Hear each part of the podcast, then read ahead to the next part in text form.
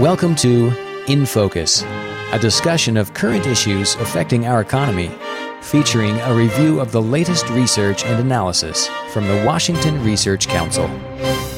Hello, welcome to the In Focus podcast from the Washington Research Council. I'm Mary Strau, Communications Director and Research Analyst. Joining me today is Emily Makings, our Senior Research Analyst, as well as Chris Sjoblom, our Research Director and Senior Economist. And today is Tuesday, October 6th. We're going to start out with Emily, who's going to be talking about uh, two different topics. First, we'll start off with minimum wage. Yes, the Department of Labor and Industries announced last week that the state's minimum wage will not increase next year. It will, it will remain at $9.47.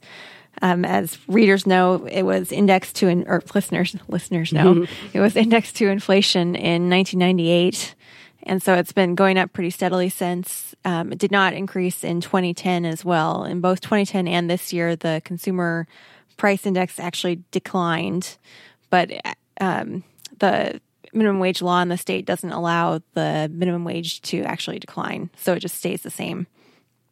And this news means that Washington will no longer be the have the highest minimum wage in the nation. Next year, uh, California and Massachusetts have already announced that their minimum wages will go up to $10.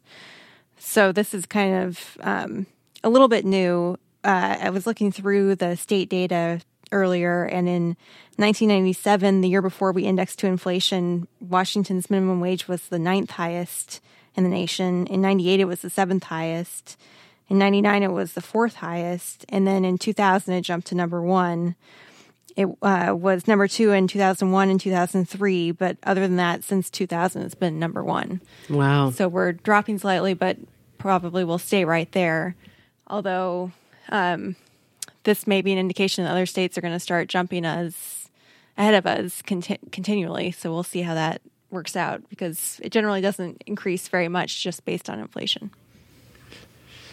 Yes, uh, it's we shall see how it plays out politically here. Also, right. I can mm-hmm. I can imagine a number of people jumping around and uh, trying to push something through the legislature, and then running around with those big foam mittens, going, "We're number one. We're number one." Mm-hmm. It's uh, for the time being, at least, we'll have to. Everyone will have to adjust their talking points. Yes, I'm saying the highest right. to the third highest. Well, we still do have Seattle.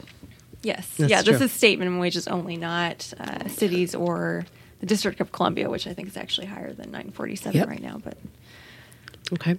Um, also on your list today, Emily, is marijuana revenues. You have some news about that.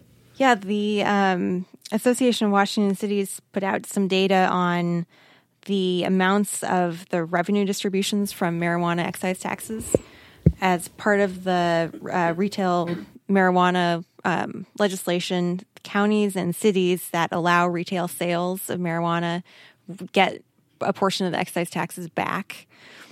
Um, presumably for public safety funding, but there's actually no um, uh, no dedicate dedication to the funds. Oh, interesting. Yeah, as far as I understand. Okay.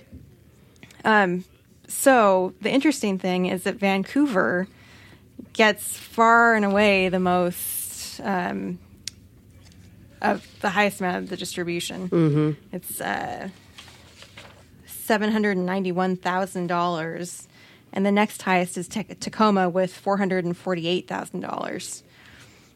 So this really kind of shows what a strong um, influx they must have had from mm-hmm. Portland. Can you imagine? Yes. And all those people trekking over. Yeah, I mean, there's just to I Washington. Mean, there's no other explanation for Vancouver coming out ahead of Tacoma and Seattle. Um, and interestingly, Oregon just approved or just allowed uh, retail or um, recreation. Keep saying re- retail instead of mm. recreational. Recreational marijuana as of October first. Yep. So now I'm very curious to see when next year's numbers come in for Vancouver because now not only do Oregon residents have less of an incentive to come north, but also there's no tax on Oregon's marijuana sales right now until I think January 4th. Oh, interesting. And at that point, it will be a lower excise tax than Washington has. Okay. Plus, Washington also levies sales tax on marijuana Sure. um, purchases.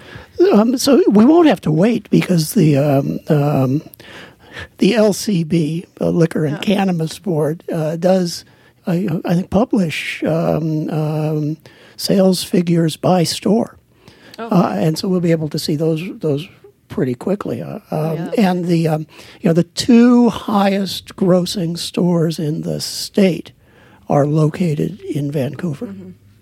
Um, in the short run, even though there are no taxes, if the if the supply is constrained in um, in Oregon, we may see high prices there that will sort of blunt the uh, the incentive to stay home when you purchase. Did you just use high and blunt in the same sentence? Inadvertently? Yeah. Wow. Nice Oh, give me some credit. Yeah, exactly. I, I intentionally use those two words, please. Just slipping them in there. Yes. See if anyone would notice. And Anyway, go ahead. and and it's noted that you noticed. yes. I do my research. Yes. Very good. Uh, Okay. that- that's about all I have to All add to right. that topic. Good. Okay. So we'll see if um, those Vancouver stores stay as popular Yeah. once the once the new numbers after post uh, the Oregon law kick in. Okay. Well, this week um, I'm going to just talk a little bit about the governor's proposed clean air rule, um, which we'll be delving into in more detail later. But um, I wanted to talk about its potential impact on one particular company. Um, in a nutshell, uh, a couple weeks ago, the governor uh, directed the De- State Department of Ecology to start writing a what he's calling a clean air rule to reduce carbon emissions. Um, the Department of Ecology says that companies and organizations responsible for the pollution, meaning the carbon pollution, um, which is over what are they? How do they measure it? Emit uh, com, uh, entities that emit at least 100,000 metric tons of carbon dioxide equivalent per year. Um, these companies and organizations would have an obligation to gradually reduce the amount of carbon they emit over time. A wide variety of options to reduce emissions would be available. Um, since ecology is still in the rule writing process, uh, we have no details and what is actually going to what it's going to look like. Um, um, the ecology is having a couple of public meetings this month, October 8th in Seattle, October 13th in Spokane. And uh, the governor has instructed ecology to develop this rule over the next year. So, presumably, sometime in 2016, we'll find out what it looks like. Um, so, one of the companies that's on the list is um, a steel manufacturing plant in Seattle, which is kind of surprising to think that we have a, a steel manufacturing plant. It's in fact it's Seattle's only steel manu- manufacturing plant, Nucor Steel, um, which has been um, in West Seattle for over hundred years. Um, under various, it hasn't always been called Nucor Steel, um, but it's under under various owners. Has been there. It employs several uh, hundred people. Um, Nucor was also on a previous Department of Ecology list when Governor Inslee's uh, cap and trade bill was being considered earlier this year. It died in the legislature, and we wrote a special report on it as well. Um, so the thing about Nucor is it's it's uh, uh, not only it is a longtime employer and company in the state, but it's also won a lot of plaudits for it recycles materials. It's a good corporate citizen. It treats its employees really well. Um, Ron Judd, I did a blog post on this. If, if anyone's interested in reading it, did a, a, a column on Nucor in the Seattle Times uh, last year, and talking about how a lot of the employees are third generation employees and how Nucor, even during the Great Recession, didn't uh, lay off anybody. They just they invested more in their employees to keep them to keep them on the payroll. Um, so it's something to think about. You know that this company that's doing such a great thing, it provides really well paying blue collar jobs in the city of Seattle um, and employs really good, uh, you know, corporate practices, um, is now in the target of this carbon cap rule. And again, we don't know if new Nucor's on the list of polluters. Ecology isn't saying that that list is absolutely the list of companies that are going to be affected by it, but you can kind of assume that it probably will be. Um, and we don't know what form the regulations are going to take. Um, but all that notwithstanding, um, pretty concerned about it. Um, I actually got a was able to get a comment out of uh, Patrick Jablonski, who's Nucor's uh, environmental manager, and he and other officials from Nucor have been on the record before um, testifying against uh, Governor Inslee's cap and trade program, just saying it would put them at a competitive disadvantage. Um, and I'll just I'll read a little bit from his comment. He said that Nucor is an environmental leader in the global steel industry. Our relentless focus on improving energy efficiency and use of low carbon hydroelectric power at our facility has resulted in our CO2 emissions being less than 20% of the industry average. We are the only steel mill in the state, competing against companies in emerging markets like China that have lax environmental standards and are heavily subsidized by their governments. In the tough market in which we participate, we have very little ability to pass on additional costs to our customers. Um, and then he goes on to say that they'll be monitoring the, the rulemaking process. But it's something to consider um, as this rulemaking process goes forward. You know, what effect is it going to have on some of these companies? Are they going to stay? Are they going to have to fire people? Are they just going to leave? um, and we'll we'll see if that factors into ecology's process.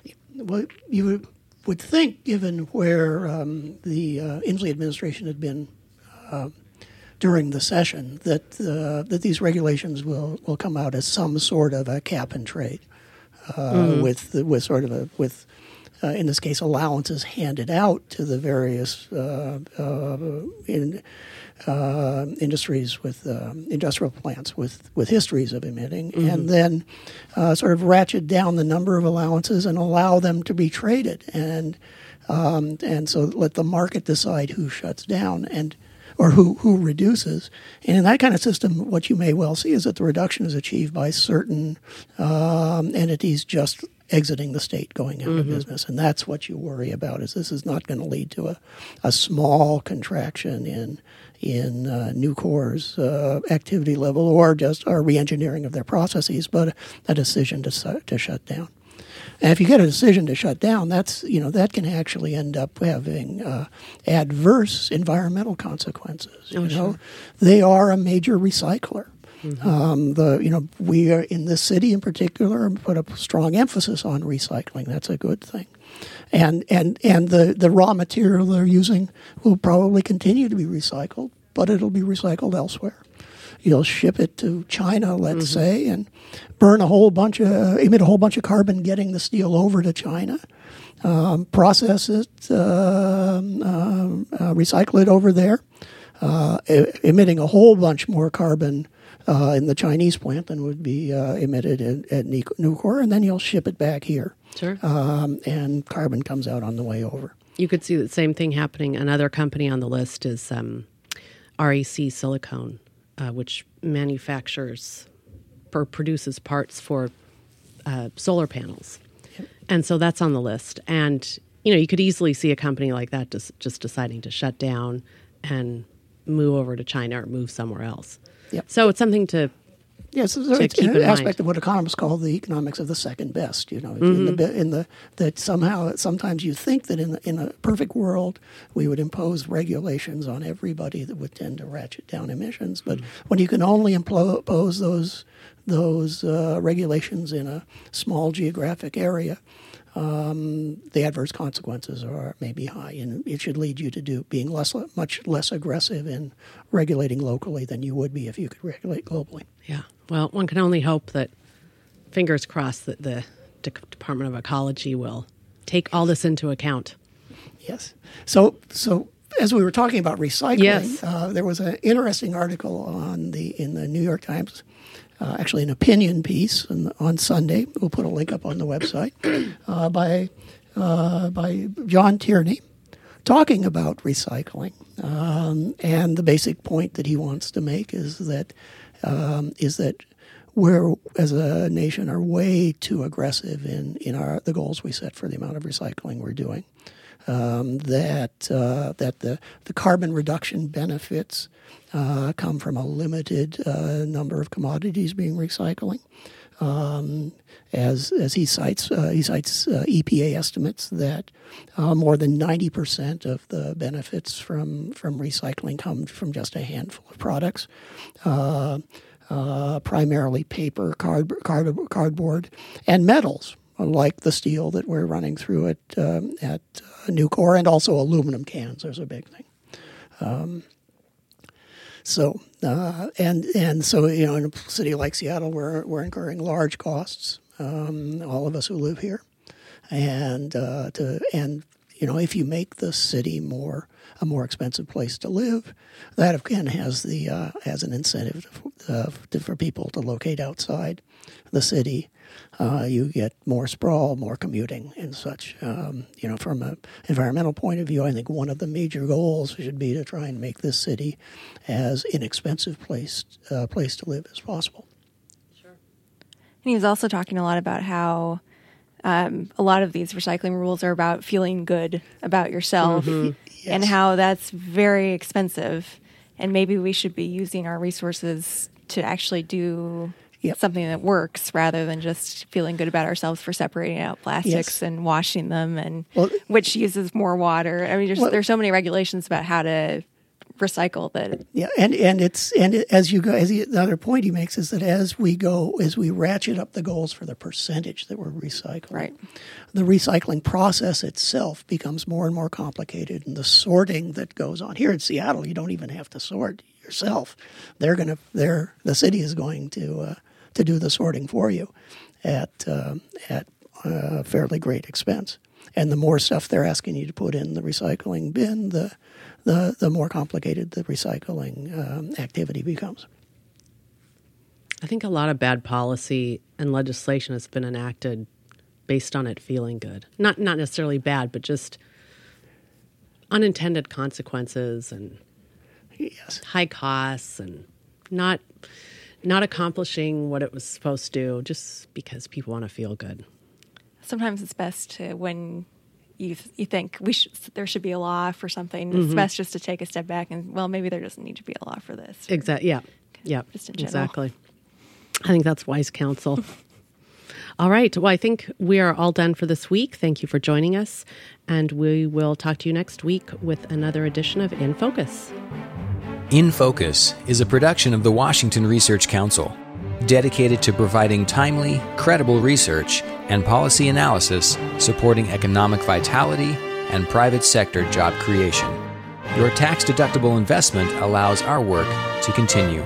For more information, go to researchcouncil.org.